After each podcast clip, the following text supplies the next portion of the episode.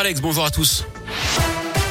Et le trafic dans la région lyonnaise Eh ben, ça roule plutôt bien autour de Lyon actuellement. Quelques ralentissements sur la 46 Sud entre Communet et le nœud de Manissure en direction de Paris.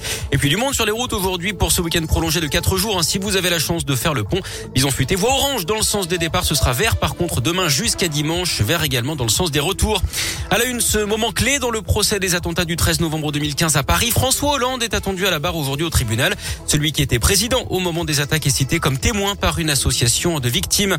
Emmanuel Macron met la pression pour le rappel vaccinal. Au 15 décembre, si vous avez plus de 65 ans, votre passe sanitaire sera désactivé.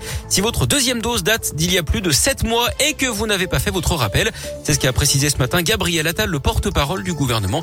La campagne de rappel qui sera également ouverte aux 50 ans et plus hein, dès le début du mois prochain.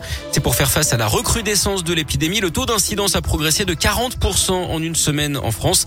Autre annonce sanitaire, le retour du port du masque pour tous les enfants à l'école à partir de lundi. Emmanuel Macron qui a également abordé les mesures économiques et sociales. Il repousse la réforme des retraites à l'an prochain après l'élection présidentielle. Il veut aussi relancer la construction de réacteurs nucléaires pour assurer l'indépendance énergétique de la France. D'ailleurs, c'est une première chez nous la journée contre la précarité énergétique à l'approche de l'hiver. Un Français sur cinq n'a pas les moyens de se chauffer correctement ou vit dans un logement classé F ou G, ce qu'on appelle des passoires thermiques. Le candidat La France Insoumise à la présidentielle, Jean-Luc Mélenchon, est d'ailleurs attendu à Bron aujourd'hui à ce sujet dans un quartier populaire.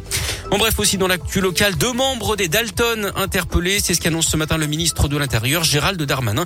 Ils ont été placés en garde à vue. Au moins 34 établissements de santé de la région, dont 6 du Rhône, ont fermé des services faute de personnel paramédical. C'est ce qui ressort d'une enquête menée par France Asso Santé. Les hôpitaux et les cliniques font face à une pénurie de personnel jamais vue. À Givor, l'ancien maire Martial Passy définitivement condamné à 6 mois de prison avec sursis et 3 ans d'inéligibilité pour prise illégale d'intérêt d'après le progrès. Il avait recruté l'une de ses sœurs comme directrice générale des services. Un incendie à quelques kilomètres de la centrale nucléaire du Budget, dont l'un ce matin, le feu a pris dans une zone industrielle de Saint-Vulbas. Les flammes ont été rapidement maîtrisées par les pompiers.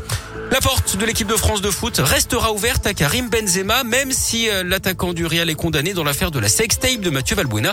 C'est ce que dit ce matin le président de la Fédération française de foot, Noël Legrette, dans Aujourd'hui en France.